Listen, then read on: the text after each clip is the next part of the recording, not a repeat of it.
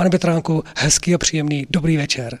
Děkuji za pozvání, ale nemusíte mít tému, ta je teďka, protože jsem host u vás a je to tady opravdu pěkné, ta je na mě. Jste velice laskav. Já si jenom tady dovolím, já vám trošku přiblížím mikrofon, ať se nemusíte Ano. naklánit. Tak, tak, technická úprava menší. Těch otázek, které jsem si chtěl nebo připravil, napsal, přečetl a tak dále, a přitom vím, že bych s vámi mohl hovořit o tolika skvělých věcech, protože vy jste odmoderoval, já nevím, to byly stovky, stovky pořadů v rozhlasu? Nebo do, no, do, hodně. Dá se říct, že jsem to ani tak moc nemoderoval, jakože jsem přímo to vysílání připravoval a potom jsem tedy přečetl buď to, co jsem si připravil, nebo když se něco horkého dělo ve světě, tak jsem to prostě komentoval. A postupem času to už se dávno přestalo říkat hlasatele nebo redaktoři, teď jsou to samý moderátoři. Ano. Já bych je dělil na povídálky a na snílky, na ty, kteří myslí na hlas a moc toho nevymyslí, to je mi velice líto. Teďka každý, kdo má eh, rádio starého typu, tak může přejíždět po těch škálách vln.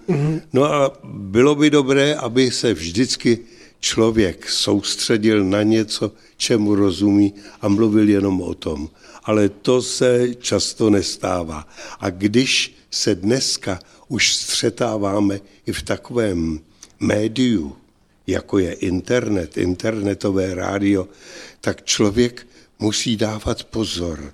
Jednak když říkáte, kdo jste, vy u toho mikrofonu, tak je to poctivé.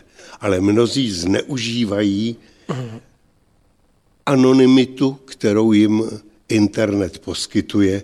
A někdy, teďka jsem zrovna přemýšlel o tom, že asi budu muset napsat do týdeníku Rozhlas, kam píšu každý týden svoje pravidelné sloupky, své e, komentáře k tomu, co se děje, neboť už jsem zjistil, že existuje podepsaný anonym. Víte, co to je? Ne. Když je někdo anonym, to se mně stalo teďka už dvakrát, a napíše něco a podepíše to Jan Petránek, tak jsem honem volal svému synovi, to je taky Jan Petránek, svému vnukovi, to je taky Jan Petránek, a říkal jsem, uh, drazí moji, to jste psali vy? Ne, ne. Jsem říkal, tak může to být jako podvrh? No a můj syn mi řekl, a ty si myslíš, že jsi jediný Jan Petránek na světě? Já jsem říkal, no samozřejmě, že ne. Mm-hmm. Takže, že by to byl někdo jiný. No a tak se stalo, že teďka k jednomu tomu co bylo připisováno mně, byla i moje fotografie, tak to už je dokonalý padělek. A jeden takovýto příspěvek byl napsán o tom, jak utíkají lidi do Německa, jak to Německo a kolik to stojí a bylo to psáno takovým velice ostrým tónem. Já jsem ochoten velice ostře se o cokoliv přijít, ale snažím se, aby to, co říkám, mělo v sobě určitou kulturu. A to tyhle příspěvky vím o dvou neměli a přesto jsou jakoby podepsány Jan Petránek. Já vám proto chci říct, že vy jste první eh, od začátku tohoto roku, ano. kdy jsem přišel de facto k mikrofonu a jednou jsem byl v televizi, ale tam jsem, prosím, promiňte, musím odkašlat tak tam, když jsem, tak jsem vidět. Ale jinak bych poprosil například o tom příspěvku, eh, který byl o utečencích v Německu, je dvakrát formulace. Tady v Německu je situace taková, já jsem byl v Německu naposledy před 25 lety, a samozřejmě, když někdo napíše tady v Německu, ano. tak to znamená, ano. že nemohu to být já. Tak prosím vás, když vám přijde takovýto příspěvek, který je psaný hrubým jazykem a Bůh ví, jaké argumenty jsou k tomu, klidně si najděte eh, Jana Petránka eh, na mém, eh, tak říkajíc, mojí adresu, je to petránek.jan2 a po zavináči je volný CZ. A můžu vám říci, jestli já jsem autorem nebo ne. Uh-huh. Ale já normálně internetem nic nepíši, protože si myslím, že buď to adresně, jako teď váš host, vám mohu říci cokoliv, nebo někdy na mě přijdou parlamentní listy, napíšu pro ně komentář. Blok České televize, tam si řekli teď, napsal jsem. Ale anonymně nebo takhle bez eh, ostychu jenom něco rozesílat, to není můj styl. Musí to mít patu a hlavu a musí to tedy být článek o něčem. A ne jen tak, jako abych imitoval tiskové agentury mm. s vysypáním faktů. No pokud je to účelové, tak je to samozřejmě hanebné. To je opravdu nepříjemné a sám, sám překvapený, že se takové věci dějí, jako to by mě nenapadlo vůbec. A paní Jiřina Šiklová, známá socioložka, mě řekla, ale Honzo, to je takových asi sedm skupin, kteří, eh, bych řekl, pirátsky zneužívají. Mm-hmm. Proto si myslím, že když jsem u tak seriózního eh, vysílače, jako je ten váš, tak je potřeba držet spolu basu, no jak se říká, Určitě. a umět se orientovat. Především musíte poznat člověka podle toho, jestli mluví aspoň trošku noblesně, uh-huh. jestli se skutečně nepodává tomu, že by měl někomu vynadat. Můžete kritizovat, ale nikdy ne anonymně anebo pseudoanonymně hmm. tímto způsobem. No a tohle jsem měl na srdci a teď jsem váš, cokoliv budete chtít, tak se pokusím. Eh, určitě děkuju. Samozřejmě tohle je věc, která je dobře, že jste to řekl, protože i já bych na vašem místě jednal podobně. Myslím, že naši posluchači se aspoň tu, tu chvíli můžou o to lépe orientovat. Ano. A pokud si nebudou jistí, tak samozřejmě můžete napsat panu Petránkovi, anebo můžete klidně napsat na naši adresu a my vám rádi zprostředkujeme kontakt nebo zařídíme to, abyste si ověřili ty informace, jestli jsou správné, anebo jestli jsou to podvržené informace, které jenom se snaží imitovat něco, aby lidi měli co číst, abyste jste se měli v tom, jak ztratit, dezorientovat a tak dále a tak dále. Pane Petránku, Není tajemstvím, že jsem při prvním eh, eh, kontaktu s vámi byl naveden někým, kdo je vaším, dá se říct, přítelem. Jste, jste pro mě dvě opravdu osobnosti této země a přeji si a pracuji na tom, abychom, abychom vás dostal oba dva sem do studia a tím je pan Zdeněk Máler. Když jsem s tím naposledy mluvil asi před měsícem, který byl taky po operaci, tak mi říkal, pane Kříž, musíte toho Jana. Toho Jana, ten to má zmáklý, ten, ten čte horem dolem, ten má ty informace, ty, nej, ty takové, ty, které můžete důvěřovat, tak si ho tam pozvěte. A já jsem tenkrát samozřejmě nevěděl, jestli to klapne, tak jsem zkusil, pan eh, Máler mě podal jakoby svůj jak bych to řekl, svoje jméno, použijte klidně moje jméno, pozdravujte ho a zkuste to, tak jsem to zkusil a vážení posluchači, eh, je to právě tenhle ten důvod, jak krásně fungují eh, ty vazby lidí, když si důvěřují, když můžou eh, spolu stílet něco příjemného a když na této důvěře můžete potom pokračovat dál a pozvat si takového hosta sem k nám do studia. Ale já už nebudu povídat okolo a půjdeme přímo k věci. Mám tady několik témat, ale než se k ním dostaneme, chtěl jsem se ještě zeptat, byl jste tím, který moderoval, uváděl to Apollo jestli se nemýlim. Podívejte, to bylo krásné z jednoho velkého důvodu. Když člověk sní a ten sen se mu splní, tak je to veliká věc, potěší to srdce, ale především to inspiruje mozek. Ano. To, že se přistává na měsíci, víte, jak kolik lidí, velkých lidí, velkých mozků, velkých srdcí trápilo, že ta naše země má okovy, kterým se říká gravitace. Ehm, jak říká Neruda už, si nám matičko malá, dojde to až k těm pověstným hrdobcům, vidíte. Tak tohle najednou jsme se dokázali dostat ze země koule. My jsme stejně všichni, já jsem se teďka díval, kolik je na naší planetě lidí, tak je to 7 miliard 412 milionů k dnešnímu dni. Takže až někdy v, v únoru, v březnu příštího roku nás bude už 7 miliard a půl úplně. No a to jsou všecko pozemšťani, ale zároveň jsou to astronauti, protože ta země je jako kosmická loď a uhání s námi vesmírem. Jenže my nemohli ani ten nos vystrčit nad atmosféru pořádně. Když jsem prvně letěl letadlem, tak to je někdy před 70 lety, tak to pořád byly ještě vrtule vepředu u nosu letadla a bylo těžké se dostat výš jak tři kilometry. Mm-hmm. Pak přišla už ta stratosférická letadla, 11, 12 deska můžou stroje lítat kolem 20 kilometrů, ale to jsou speciální stroje. Ale osvobodit se od přitažlivosti, dostat se do kosmu, to bylo veliké. A já jsem samozřejmě byl strašlivě zasažen tím, když jsem přišla sovětská vojska v 68.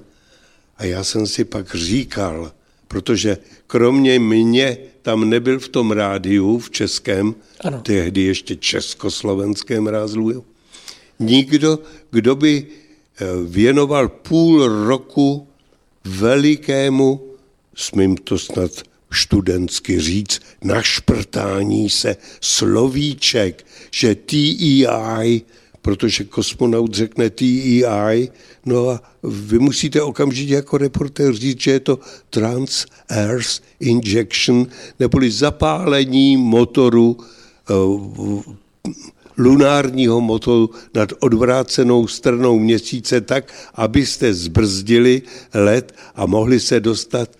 Zase zpátky k zemi. Aha. Takže všecky, nebo O2, O2. O2, O2 je v podstatě SOS.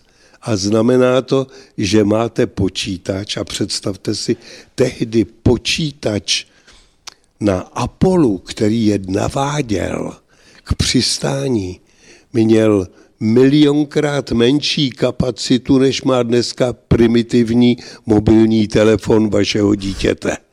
Tak to je, to, to je obrovský vzestup. A tehdy bylo nutné, doletět na měsíc s tím, že jste měl přistávací modul a pod tím byla taková více nožka, jo, jo. která si dosedla. Pamatuju ty fotografie. Ale to, to vlastně byl základ, odkud se potom, tu jste tam nechali na měsíci a odtud, se, odtud jste měli se vrátit zpátky na oběžnou dráhu, kde na vás čekal ve velitelském modulu třetí kosmonaut. Vy jste se s ním spojili a pak jste teprve mohli odletět zpátky k Zemi. A protože toho paliva bylo málo, tak to, co měli astronauti pro sestup z oběžné dráhy kolem měsíce, dolů se nemuselo podařit a počítač měl za úkol zjistit, jestli vám zbývá dost paliva na to, abyste se bez dosednutí na měsíc, třeba ještě chvilinku před tím možným dosednutím, najednou odhodili ten zbytek, ten spodek modulu a vraceli se na oběžnou dráhu. A ten počítač tedy musel počítat křivku, po které jste sestupovali a zároveň počítat, kdyby se to nepovedlo, po jaké křivce byste se měli vracet k tomu záchranému třetímu astronautovi a s ním se spojit.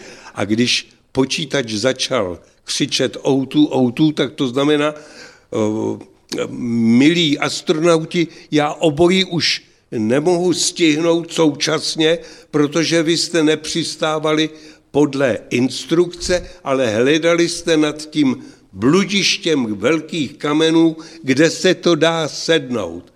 No co zbývalo, než aby mm, Neil Armstrong vypnul počítač a vzal to na sebe a přistával a zbývaly už jenom vteřiny mm.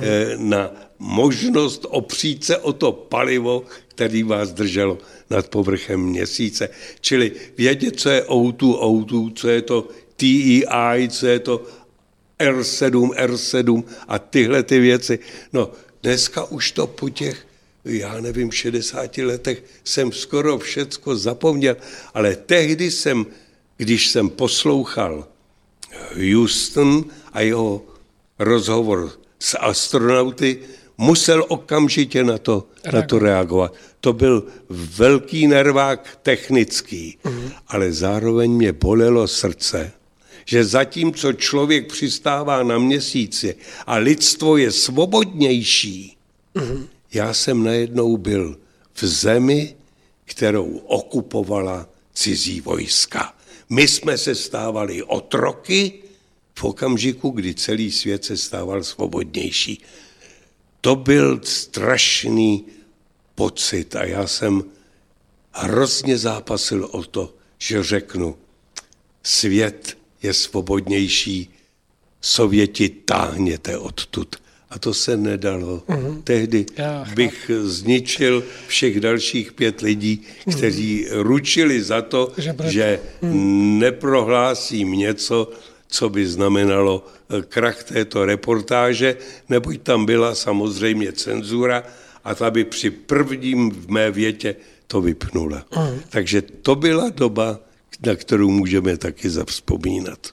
Když vás tak poslouchám, volání autu, autu, jestli dneska při tom pohledu z vesmíru na to, co se děje na Zemi, když vidíme všechny ty hrozné situace, každý den se někde něco děje, skoro člověk nemůže prožít eh, svobodně aspoň nějakou chvíli, aby se nedělo něco špatného jestli už i my bychom neměli křičet outu, outu, jako Mayday, lidstvo, mayday, mayday, jak ano. křičí dneska Přesně tak. piloti. Eh. No, díval jsem se samozřejmě, když unášel ten egyptian, který je profesor veterinální biologie v Alexandrii, mm-hmm. kde když unášel to letadlo a vypadalo to, že místo z, z Alexandrie má letět do Kairy, mm-hmm. ale otočil to na sever ke Kypru, tak okamžitě vystartovali izraelské stíhačky, protože se báli, aby to nebyla tak říkajíc lidská bomba, která má vletět a doma, do velkých domů nebo někam, buď to v Betlémě, nebo v Tel Avivu, nebo prostě kdekoliv. No a samozřejmě, když viděli, že přesně letí k Klarnace a tam přistává, tak se izraelské stíhačky eh, vzdálili a odletěli zpátky domů.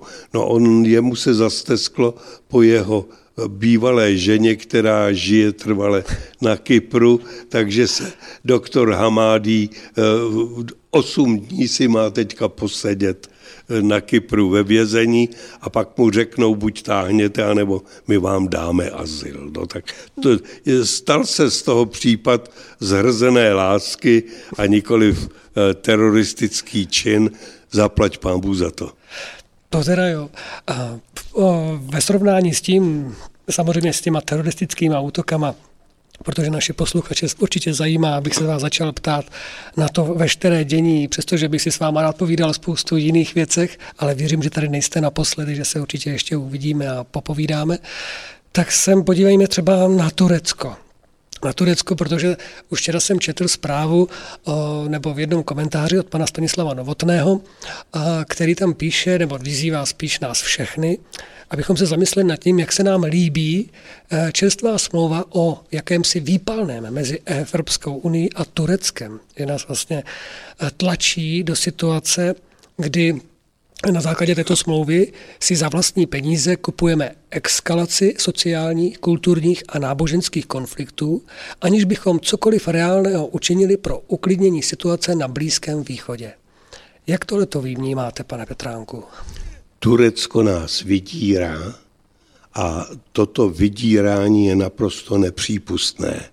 Turecko zmasakrovalo už před stolety přes milion Arménů. Teďka tvrdě masakruje Kurdy, kteří měli dostat nezávislost už po první světové válce.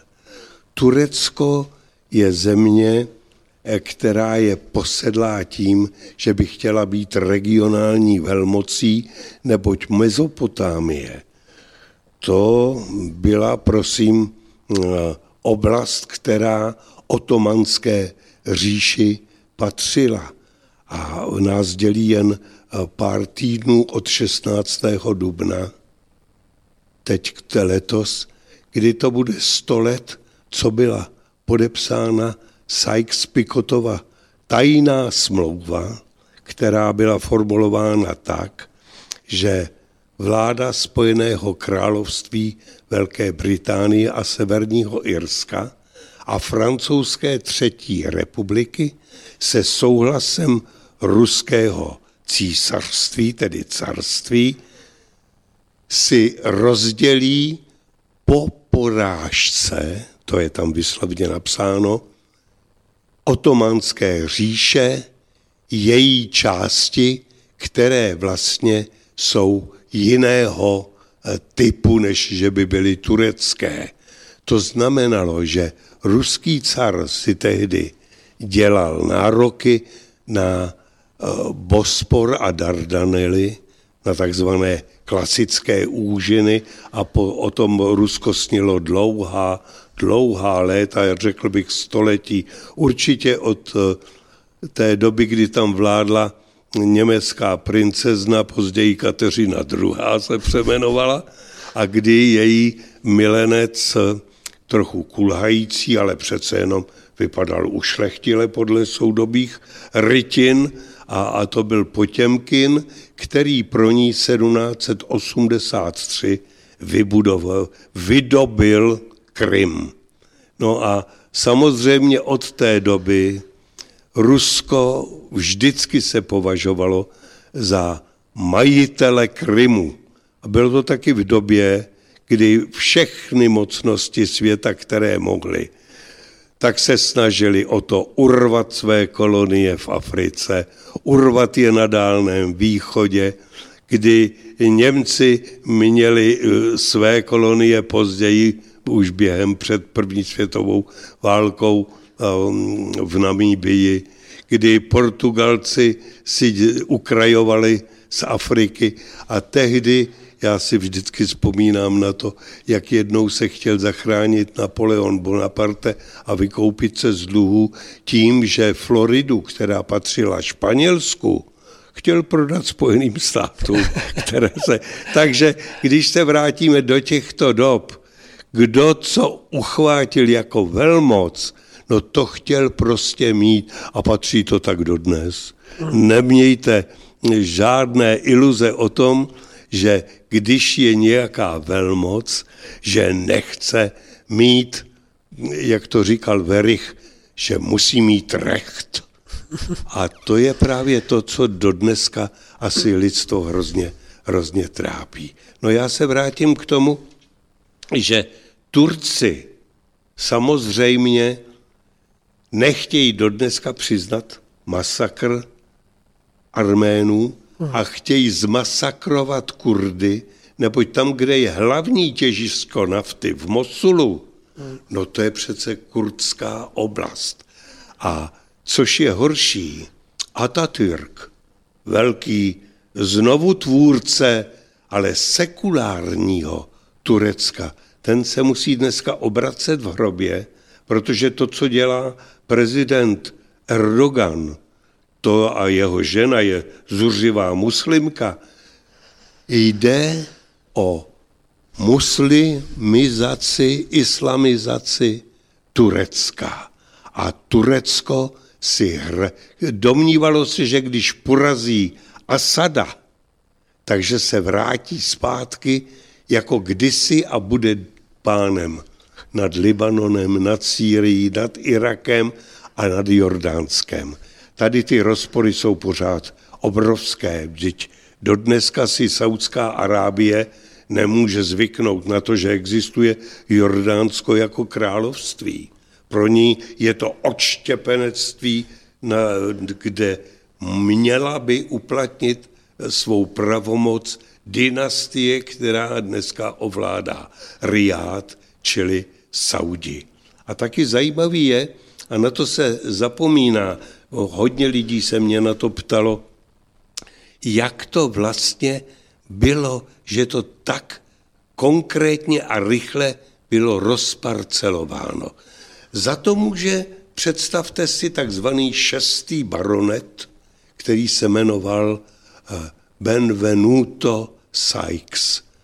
Jeho tatínek, tomu bylo 50, když se zakoukal do 18 leté, a ten rozdíl 30 let je veliký, a do toho sňatku s 18-letou Kristýnku pátého baronota uh, Sykese vehnala uh, velká dlužnice v Londýně a aby nešla sedět za dluhy, Aha. tak mu prostě vnutila svoji velice půvabnou dceru. Bylo to nešťastné manželství, ale vzešlo z něho jedno dítě a to byl tetůn Mark Sykes, který, když mu bylo 18 let, tak ovládnul srdce svého táty, po něm se stal šestým baronetem, a šestý baronet, i když zaplatil, dokonce se rozved, což bylo v Anglii neslíchané, neboť on si vzal katoličku a ta nechtěla a to schvalování rozvodu bylo dlouhé. Ale představte si, že ten pátý baronet, tatínek Sykes, měl panství o rozloze 36 tisíc akrů. To je 120 kilometrů čtverečních v Yorkshireu. Víte, co to je za prostor? Obrovské. A víte, co tam bylo kromě zvěřiny, kromě polností, kromě lesů? Čtyři obrovská stáda arabských hřebců. No synáček starého Sykese si ty Eh, hřebce arabské, hnědé, černé, natolik oblíbil, že ve 13 letech už to byl nepřekonatelný jezdec na koni. A tatínek miloval střední východ. Se svým synem, on, když synovi bylo 22, tak syn už projezdil nejen celou otomanskou říši, ale on dokázal pro svoji lásku k té střední, eh, k blízkému a střednímu východu, ale hlavně blízkému, získat přátelství všech hlavních šejků oblastí a našel v sobě eh, ve svém srdci, sám se tak vyjádřil, neskonalé tíhnutí k Arabům. A on byl natolik skvělý, říkalo se o něm, že když svolá partu deseti lidí, aby byl veselý večer, takže je z toho několik denní festival, obrovské legrace. Ale všichni, co se třeba vopili a padli, netušili, že on nemusí spát, tenhle mladý kluk, který se narodil 1879 a študoval a študoval a když mu bylo 22, tak už napsal čtyři knihy, z toho dvě satirické a dvě vážné eh, knihy o historii otomanské a taky arabské.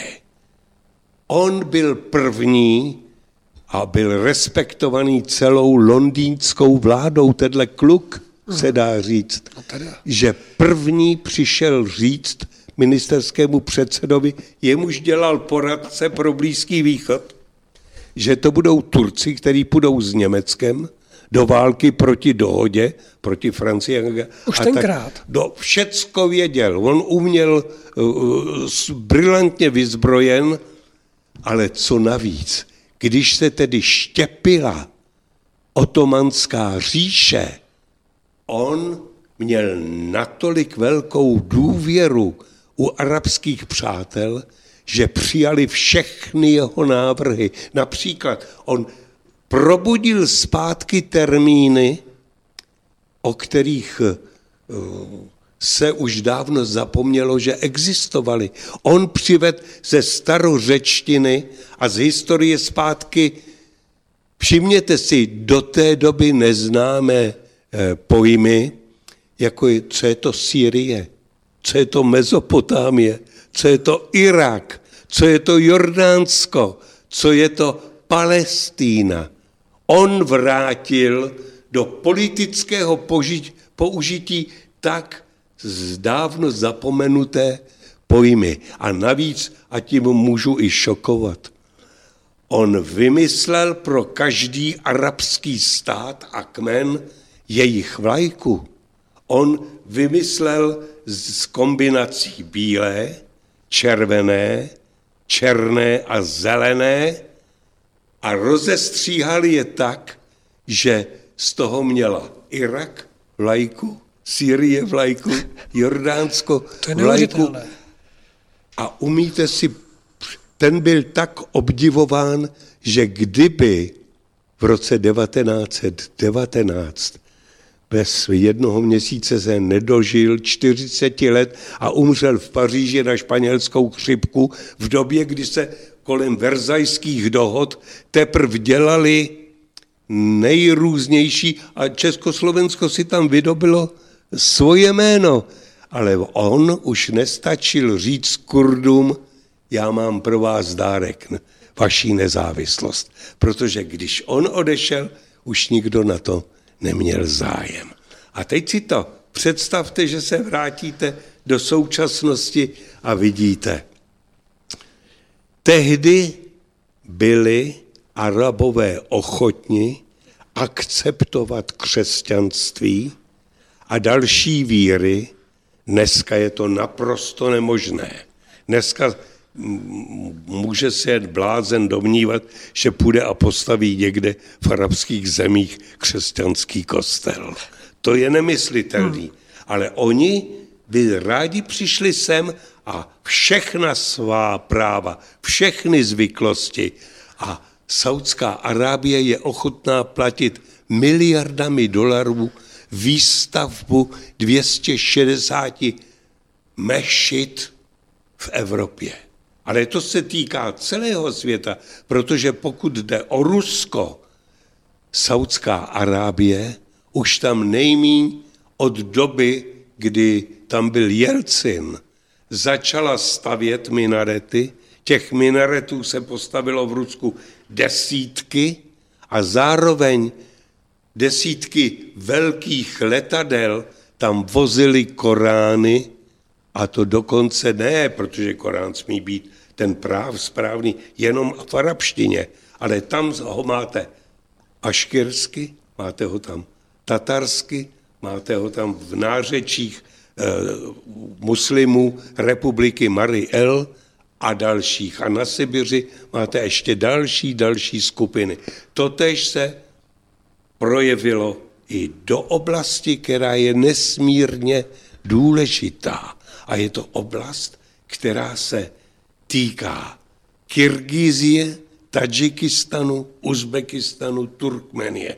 Tam byli zahrnutí s tím, že teďka je situace, kdy vidíme, že už snad končí syrská válka, ale v Afghánistánu z 30 provincií v 28 se dneska bojuje od rána do večera a jsou přesvědčeni, především je vyděšený asi i Putin, že ty bojůvky proniknou do, přes Turkménii, přes Uzbekistan, přes Kyrgyzii a přes Tačikistan na sever. Taky nevím, proč se třeba v našem tisku nepíše o tom, kolik dodává nyní Rusko těžké ozbrojené techniky pro Tadžiky a Kyrgízy, aby vydrželi nápor, kdyby se tam měla opakovat opět krutá bitva. Protože když my jsme byli po sametu 89 a pak jsme se radovali celou řadu let, tak nikdo si tady nevšem, kromě takového blázna pro, pro eh, znalost Ázie, jako jsem já, Málo kdo si všimnul, že tam bylo 8 let občanské války v Tadžikistanu a že to stálo strašně moc krve a že šlo o to svrhnout sice sovětský, komunistický, ale hlavně sekulární režim. To, čeho se teďka chce vzdát i samo Turecko. Vrátím se stručně ještě k té vaší otázce. Turecko je nebezpečné, podle mě nemá co dělat v Atlantickém paktu, je to vyděračství, to, co se dojednalo v Bruselu, je jakýsi penězevod z Bruselu do Ankery a zpětně by to byl islamovod do Evropy. To je nepřípustné, to je prostě něco, proti čemu musíme bojovat mnohem víc, než když se tady mává tibetskými vlajkami proti eh, Číně, která nám v ničem škodit nechce. Vážení posluchači, posloucháte vysílání České konference, mám tady před sebou pana Jana Petránka a v tuto chvíli si dáme maličkou přestávku, my se napijeme něčeho příjemného, dobrého a budeme za chvilku pokračovat dál. Ano, jsme ve vysílání, živém vysílání České konference na Slobodném vysílači a vy všichni nás můžete samozřejmě poslouchat, protože tady máme vzácného hosta Jana Petránka. Samozřejmě nám můžete psát vaše otázky na náš e-mail a můžete nám telefonovat taky na telefonní číslo 604 109 330. A pan Petránek samozřejmě nám může odpovědět na spoustu otázek, ale já jich mám tady taky připravených spoustu a ono nakonec to, to nějakým způsobem spolu uh, prohovoříme, protože jak je vidět už z té předchozí části, nebo jak bylo slyšet v té předchozí části, Dostali jsme se do historie, kterou já jsem ve škole neslyšel. A samozřejmě mohl bych ji načíst, mohl bych to vyhledávat, ale jak si přiznáme, asi není to každého z nás ta nejoblíbenější stránka, ale já to zase o to víc rád poslouchám, protože to je lepší, jak to číst, protože když vidíte ty přesvědčivé oči naproti mě a e, s, tím, s těma souvislostmi, jak ty nitky se propojují, tak najednou dostáváte ten barevný koberec v souvislostech a vy si daleko lépe utváříte názor na život na svět. A samozřejmě tu současnou situaci. Pane Petránku, chtěl jsem se vás zeptat, protože jsme se dotkli samozřejmě Turecka. Dotkli jsme se uh, uh, také toho um, pana uh, Asada, protože teď máme za sebou osvobození Palmíry která za doprovodu ruských armád a tak dále. Vyhrálo se, mnozí už prorokují, že teda válka pravděpodobně už končí, někteří, že to tak nebude, že možná to tak nedopadne, ale velkou roli tam hraje pan Putin samozřejmě, prezident Putin, který je zvláštním způsobem, proč si vlastně vybral tuhletu svoji jako roli, řekl bych, roli, kdy zasáhl do konfliktu, který Možná mnozí očekávali, že ho vyřeší Spojené státy, ale ty ho řešit evidentně nechtějí, protože mají své zájmy, jak už doufám mnozí v Čechách, na Moravě, Slesku, Slovensku a všude na světě už prokoukli, že vlastně ta ruská pomoc v tomhletom směru je pro nás, pro Evropany, velice důležitou. A jak tohle to vidíte vy i v kontextu toho, co se teď děje ve Spojených státech? Nejdřív bych začal tím Putinem. Víte, vemte si cara, jak ten měl naprosto neschopnou armádu a proto se Rusko rozpadávalo, přišel Lenin.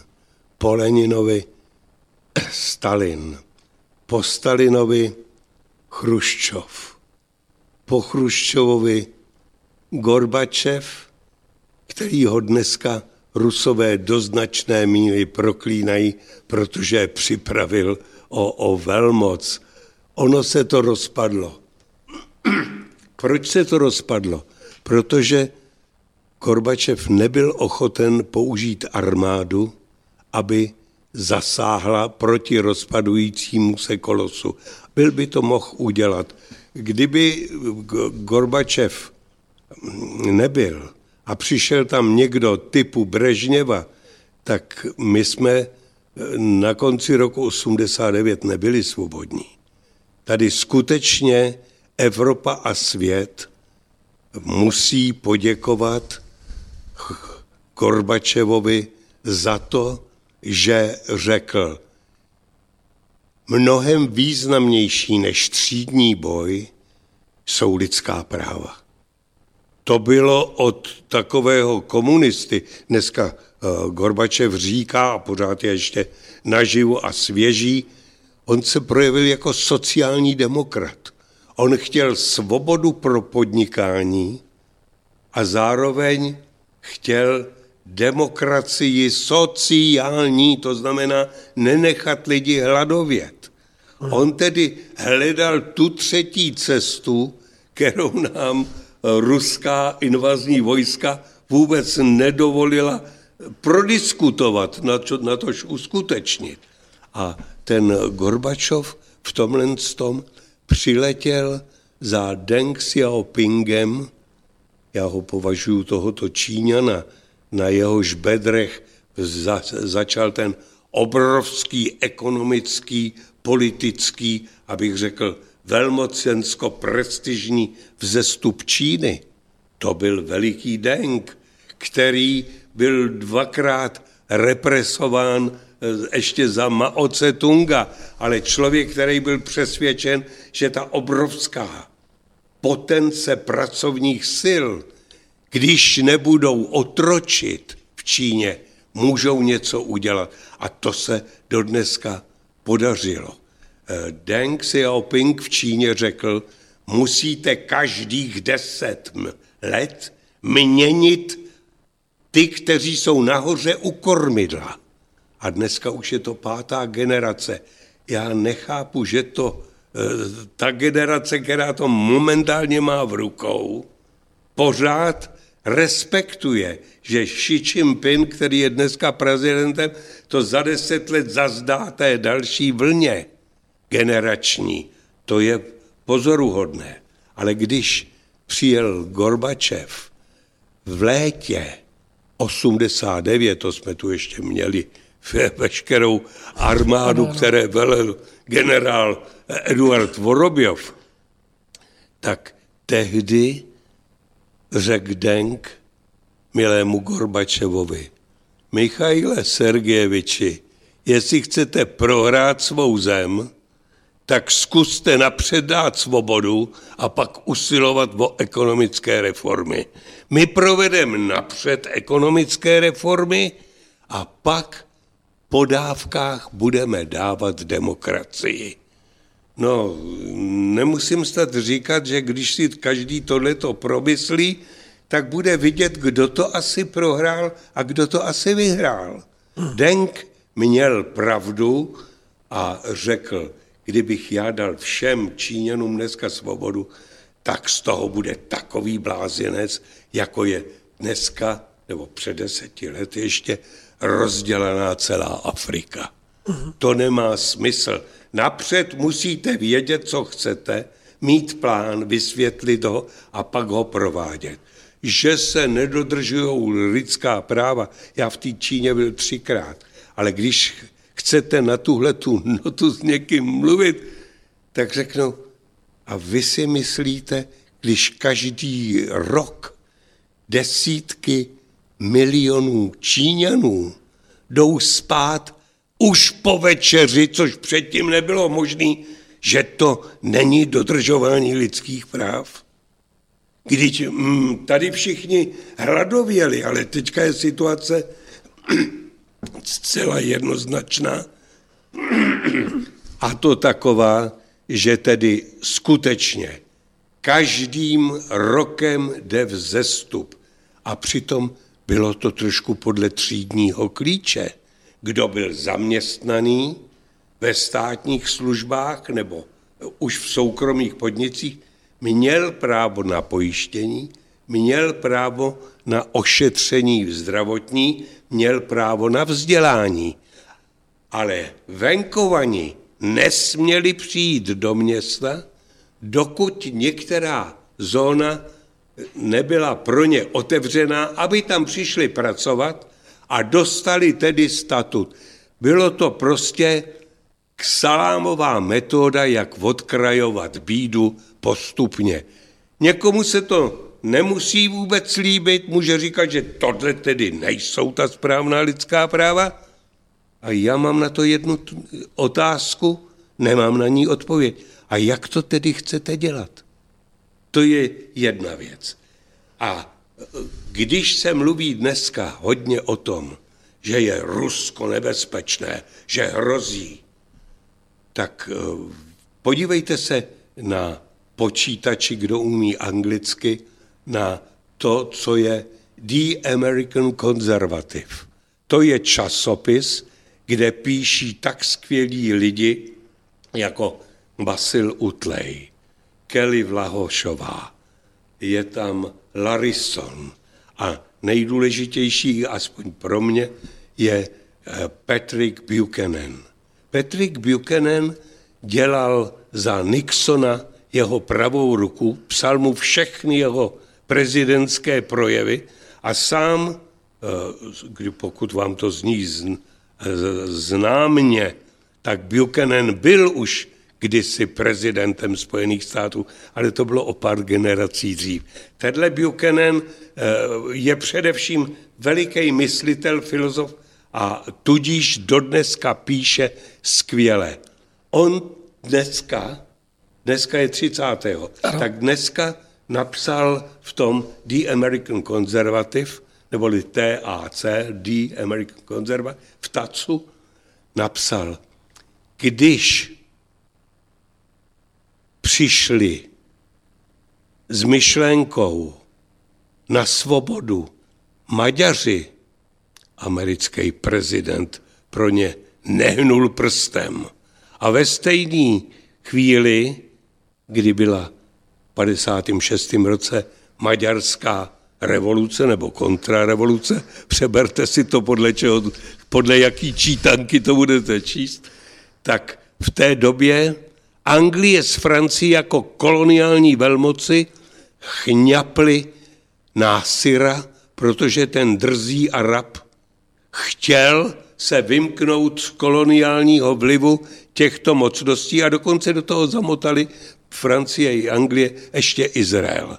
A tehdy si vážený pan prezident Eisenhower bouchnul do stolu a řekl, a ne, tohle já nepodpořím, a museli nechat Anglie s Francií aspoň ty Araby na pokoji.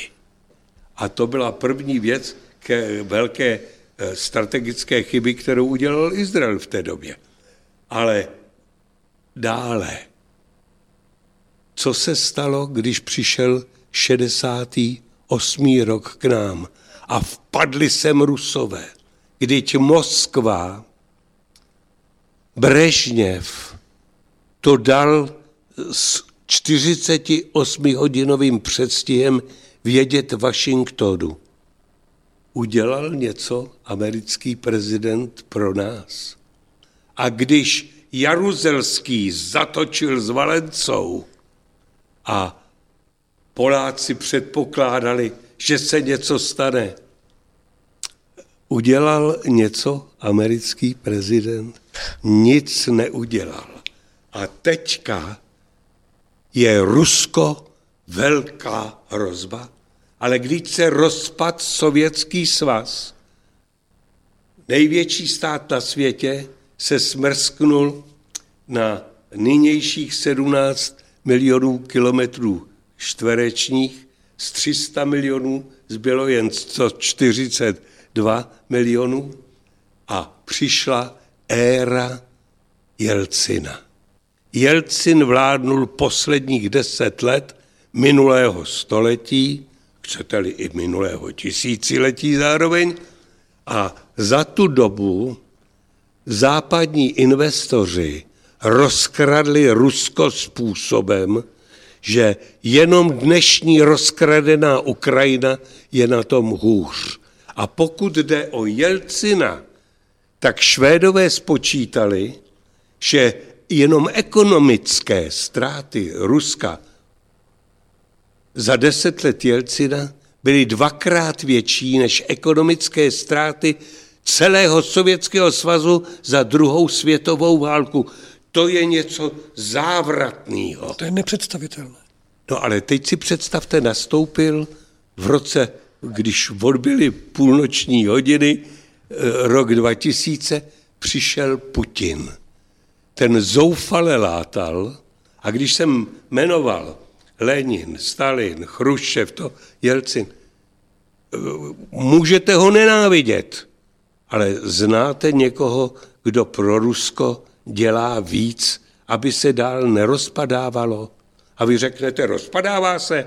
Ano, od roku 2000, kdy přišel Putin k moci, zmizelo z mapy Ruska 30 tisíc měst a městeček a desítky vesnic nepočítám.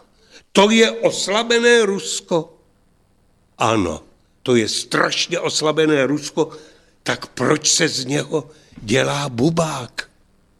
Když, když se podíváte na to, eh, co se dělo loni, ještě když začínala ta americká volební kampaň, tak tam bylo smete Putina první demonstrace na Rudém náměstí. Eh, Putin, eh, jemu se drolí národní hospodářství.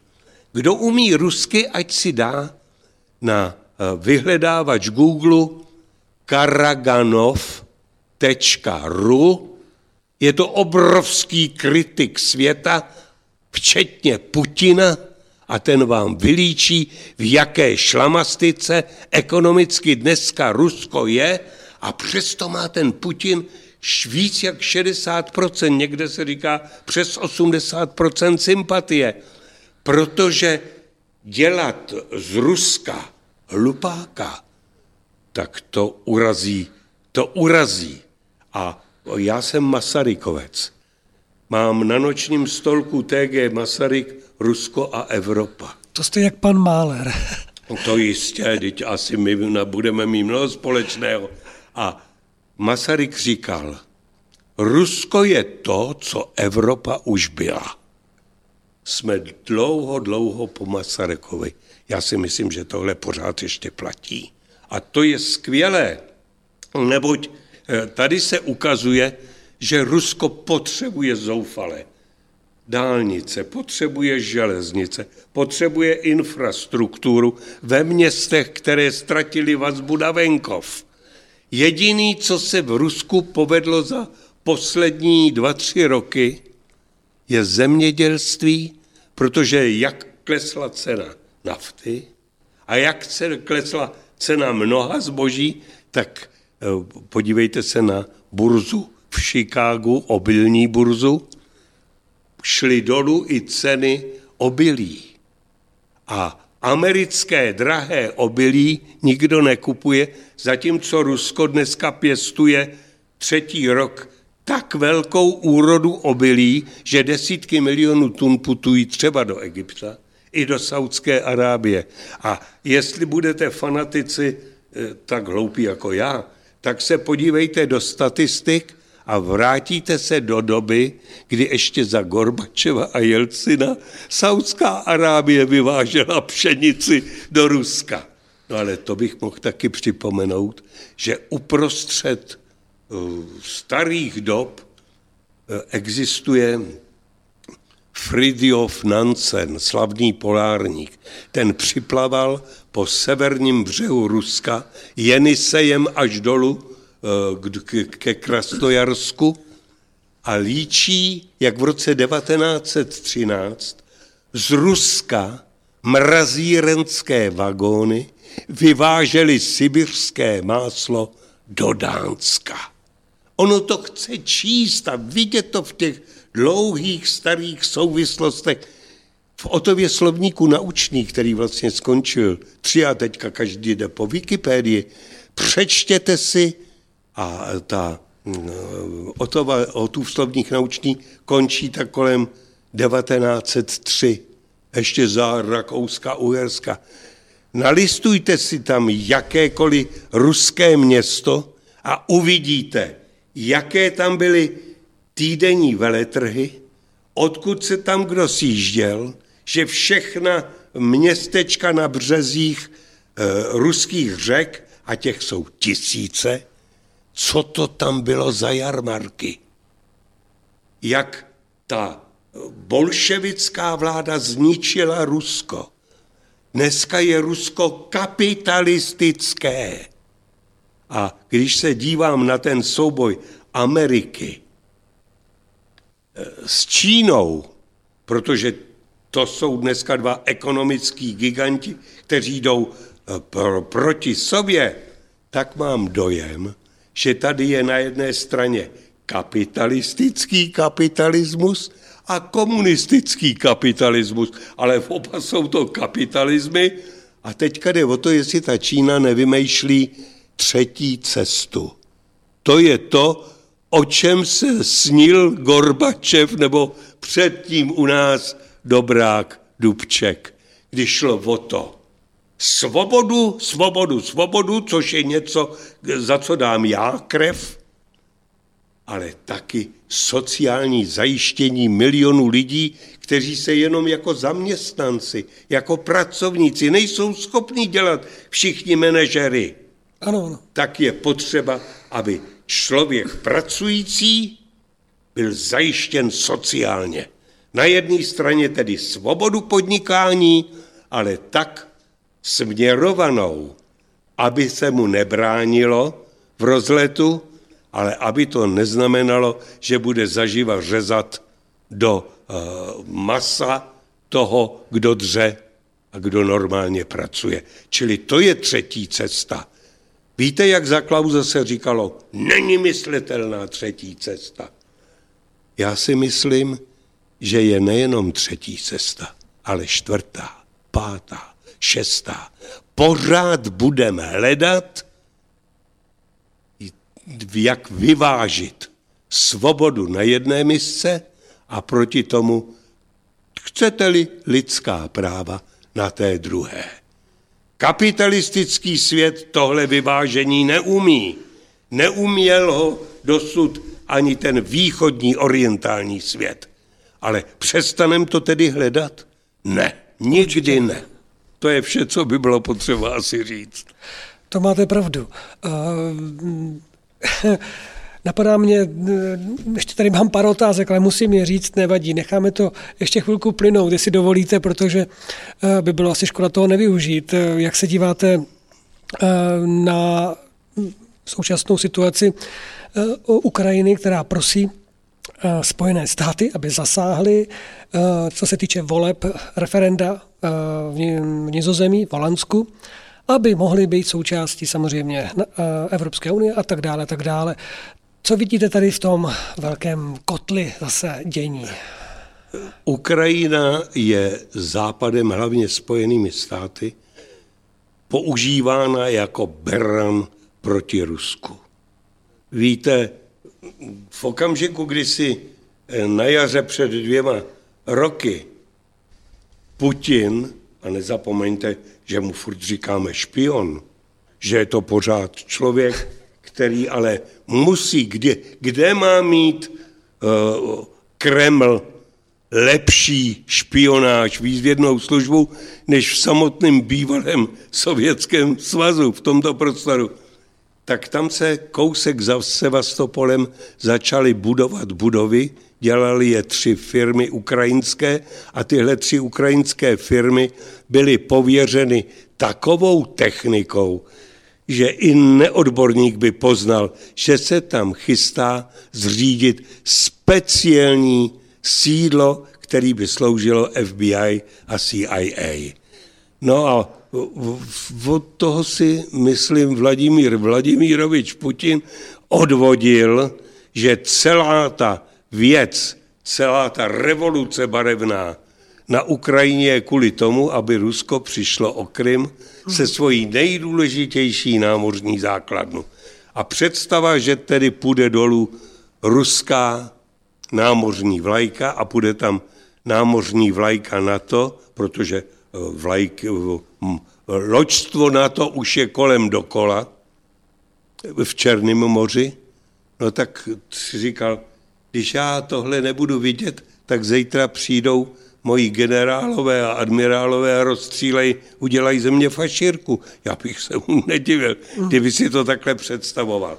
Čili kdyby Ukrajina chtěla být mostem obchodním, politickým, kulturním, jakýmkoliv mezi Moskvou a Bruselem, tak by se nikdy nedostalo to, že by se najednou Rusko muselo pustit do Krymu, a že by vzniklo povstání, které se stalo v Donsku a v Luhansku. To, co se stalo v Donsku a Luhansku, udělali lidi, kteří jsou zuřiví rusové z hlediska lingvistického a zuřiví Ukrajinci z hlediska národního cítění. Ale tito rusové ukrajinského typu nemohli spolknout to, že tam jejich nejbohatší oblast na uhlí, že uhlí tam leží ladem, hmm.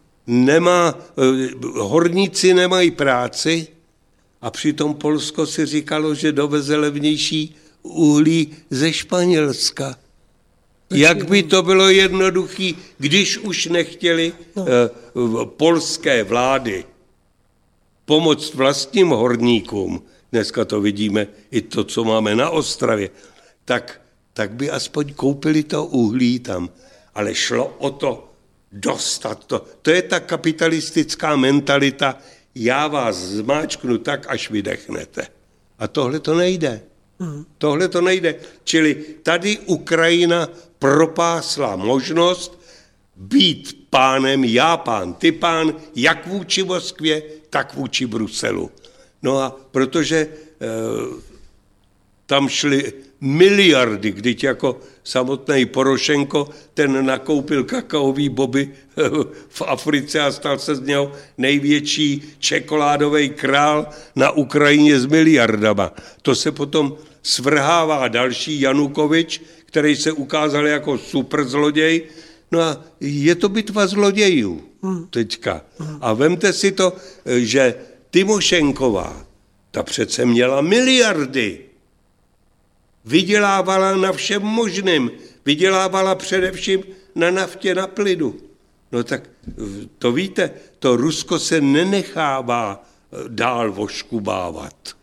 Proto ten eh, sever Nord Stream 1, Nord ano. Stream 2, ano. no a samozřejmě uh, Turecko zjistilo, že dole na jihu nepustí uh, ten jižní proud a může se pustit do potičky s Ruskem tím, že se dál a dál bude uh, víc rozhořívat ta válka ISILu a dalších fanatiků v Syrii.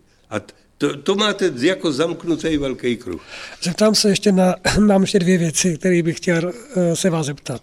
Na Velkou Británii, to znamená, čekají tam referendum samozřejmě a Francie už vyhrožuje, když vystoupíte, tak bude takhle a takhle a stane se tohle a my vám tam pošleme ty utečence.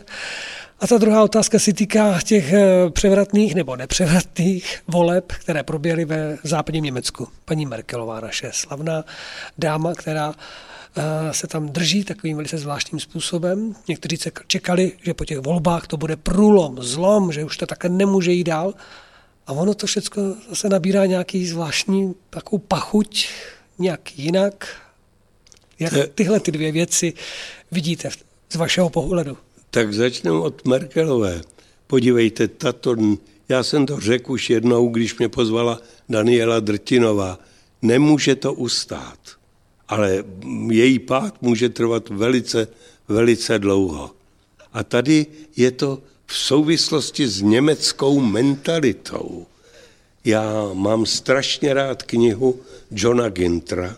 To byl americký novinář, který dlouho eh, před první svět, mezi první a druhou světovou válkou byl v Rakousku.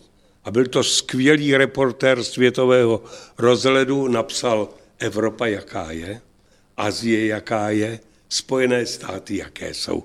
Všechny ty tři knihy mám a velice rád si v nich čtu a, a listuji. A on tam, John Ginter, říká, jak strašná zášť Němců byla proti tomu, jak noblesní umějí být francouzi. Z toho pak vznikaly ty anekdoty, jak se tyhle dva národy vyrovnávají s pozemskou gravitací. Němci, aby překonali gravitaci, vymysleli rakety a francouzi vymysleli podprsenky. Což je tedy opravdu přístup, jak vzorovat přitažlivosti zemské. Ale John Ginter přidává, víte, když přijde Němec a začne se vám zuřivě dívat francouzovi do očí, tak mu francouz má stoupnout na nohu a stát mu na ní tak dlouho, dokud se Němec neomluví. A přidával, když přijde v Německu silný vůdce, Němci srazí podpatky a je tu diktatura. Když přijde do Francie silný vůdce, tak je z toho revoluce. To jsou dva odlišné pohledy francouzsko-německý. No tady vidíte, mm. že tedy asi eh, k tomu se dá přidat, že Němci pijí pivo, francouzi víno. Tady ta, tyhle ano, ty ano. různosti, ale asi na národní mentalitě to něco mít bude. To, co se stalo Merklové, je její tvrdošínost. Myslíte si, že třeba na ní něco neví ze Spojených státech? Někdo tvrdí to, že, že na ní něco ví a že je vydíraná Která, takovým způsobem, ano. že nemůže. Který z velkých států dneska řídí jejich vláda? Žádný. Je tu nadnárodní, obrovská, silná finanční oligarchie, globální oligarchie a ta si dohlídne na to, co ten politik může a co nemůže. Ano. Protože když se jede jednat do Evropské unie, jede se do Bruselu, ne jede se za Merklovou nebo za Holandem. Přesně tak. Čili co to je Tusk, Jung, uh, Juncker a ten uh, další, co Mogheriniová. Tahle ta trojka, která by měla... Pamatujete, jak se ptal Kissinger, rád bych zavolal do Evropy, abych se s ní dohod, ale jaký má telefonní číslo? Typická otázka mm. Kissingera. Já jsem mu ji připomněl, když byl tady v Praze a bavil se s naším Jiřím Hajkem, ministrem zahraničních věcí a tomu jsem dělal Jiřímu takového fámula a, a tak mě představil Kissingerovi a, a dobře jsme se tenkrát jako bavili. A co ta a, Velká Británie? Jak to tam odhadujete? Je to taky taková Podívejte, hříčka, nebo... Velká Británie jestli vystoupí nebo nevystoupí. Vzpomínám si na povídku uh, Alberta Kamiho, který říká, jak ten Atlas drží země kouly na svých zádech. A přišel k němu kdo si a řekl, prosím tě, bolí to? Bolí strašně. Tak odstup. Tak on udiveně odstoupil. Říkal, ale ono se nic nestalo. Ono to nespadlo. A tohle je má odpověď na Anglii.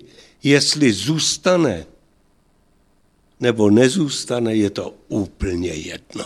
Nic se, eh, to je všecko, to bude jinak dál. Já tvrdím, že Evropská unie je špatně stavěná. Já jsem Evropan.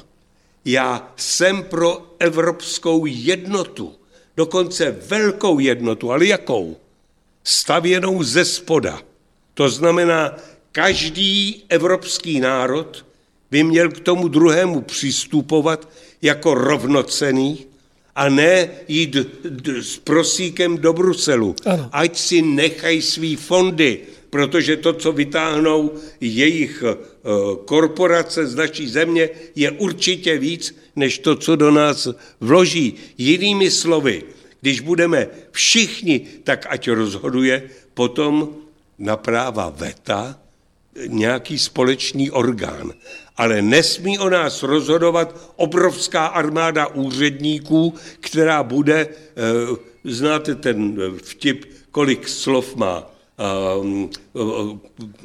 při desetero přikázání, kolik slov jo, má jo, eh, jo. ústava ano, a nakonec evropská směrnice pro kysané zelí je stokrát delší. Že? Ano. Čili to jsou nesmyslné věci. Ano, ano. Tady je potřeba, aby každý uměl respektovat toho druhého, neboť na základě respektu se dá jít ku předu, ne eh, na základě zglajšaltování národních zájmů. Takže hmm. jestli se uh, Skotsko dneska cítí, že je ohroženo pro evropské struktury, když ano. Anglie vystoupí. Není to tak. Všecko se dá ano. změnit. Může Katalánsko vystoupit ze Španělska. Tisíc věcí je, je možných. Já jsem si ještě vzpomněl, vy jste vlastně mluvil o panu Trumpovi ano. Stále. A k tomu jsme se nějak nedostali. No, tam je to teda opravdu velice divoké. Některá jeho prohlášení, myslím, že američanům dělají starost, že No jistě. Překvapení. Eh, tady to vypadá, že se na to zastřelej. To, to je, eh, ta nenávist je tak strašlivá, protože existuje jeden pojem, tomu se říká beltway. Kdyby to bylo v ruštině, tak je to kruhový objezd ale v, on v politickém žargonu Ameriky Beltway je to, co hrn, zahrnuje všechny mocné ve Washingtonu. Takzvaný establishment. No to oni nechtějí toho Trumpa. Co ten Trump znamená? Já jsem teďka čet v magazínu BBC, je to dva dny zpátky, co se stalo.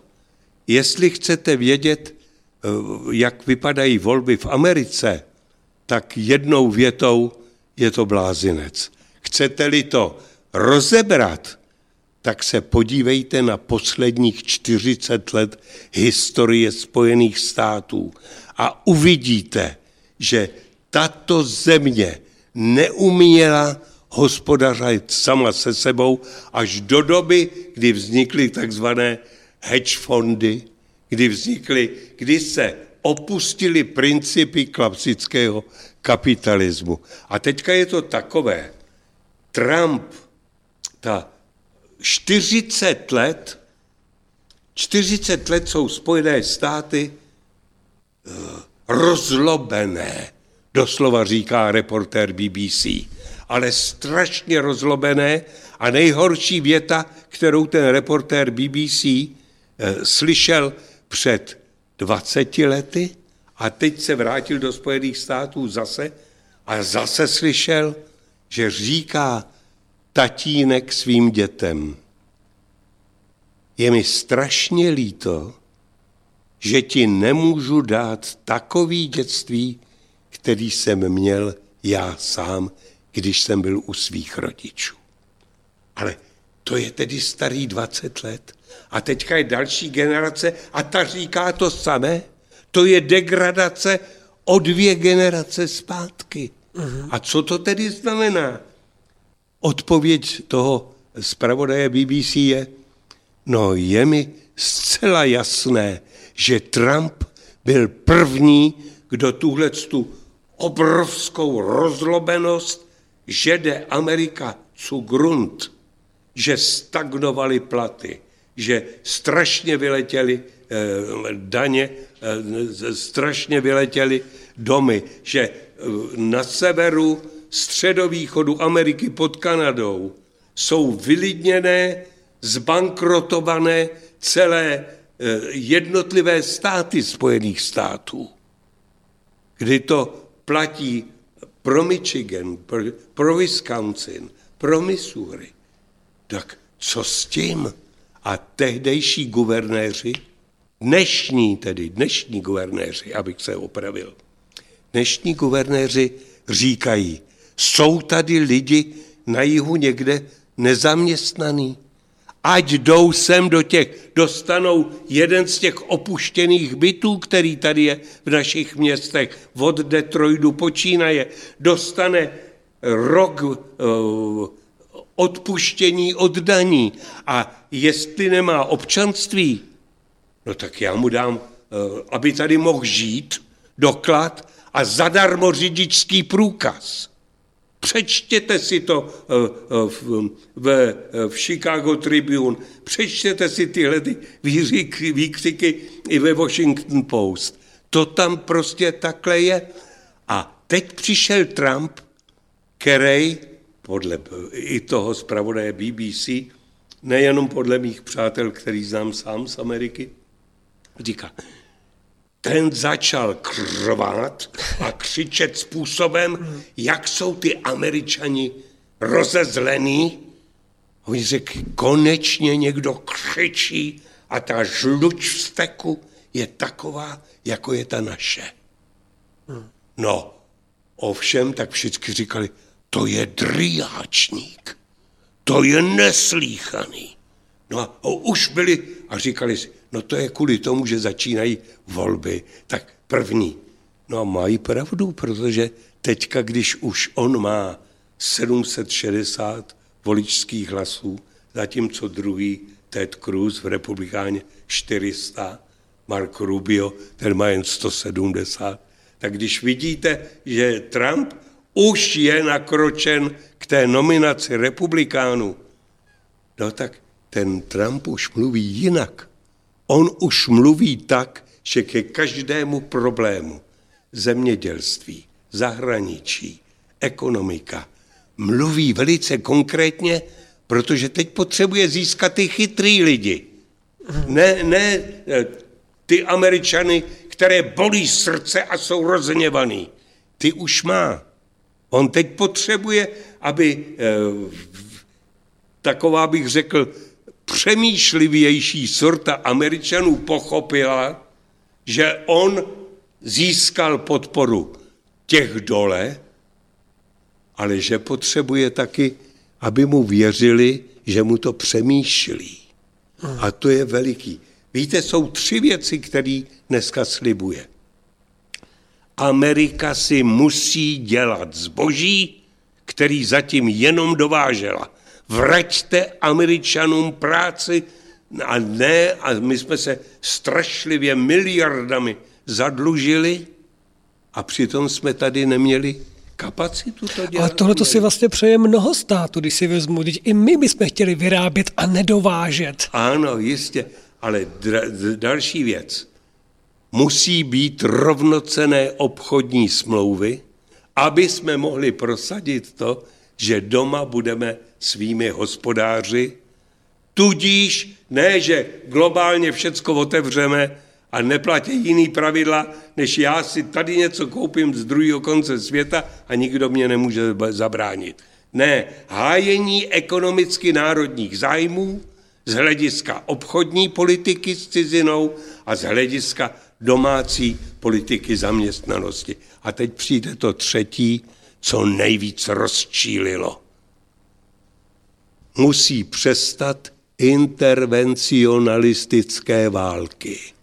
Od Vietnamu až po Irák jsme všecko podělali. No to, to je šokující. No tak samozřejmě tohle to prosím říká uh, vážný pretendent. Já ne. A myslím si, že to volí dobře. Teď je ovšem to, že mu vyhrožují i Pentagon. 15. října loňského roku vystřídal starého předsedu náčelníku Spojených štábů, čili eh, první voják ve Spojených států podřízený jen ministrovi obrany, eh, Joseph Dunford. Joseph Dunford, čtyřvězdičkový generál, který řekl, jestli někdo bude dělat takovouhle politiku, tak Pentagon ho poslouchat nebude. No co to je? Nerespektování ústavy Spojených států. No a teď jde o to, že všechny ti, kteří by přišli, celá ta obří garnitura, která by přišla o vliv, o moc a o to mít v rukou kormidlo americké domácí a zahraniční politiky, ta hledá, jak ho zastavit. No to je, skoro by to připomíná, že by to mohlo dopadnout tak s Kennedym. Ano. To ano. opravdu... Možná bez, a nebo by si vzali uh, asi k srdci to, co říkal uh, Miloš Zeman, když říkal, uh, je možná nedemokratická cesta a zmínil jeden uh, ruský speciální nástroj, kterým se dá hodně rychle střílet.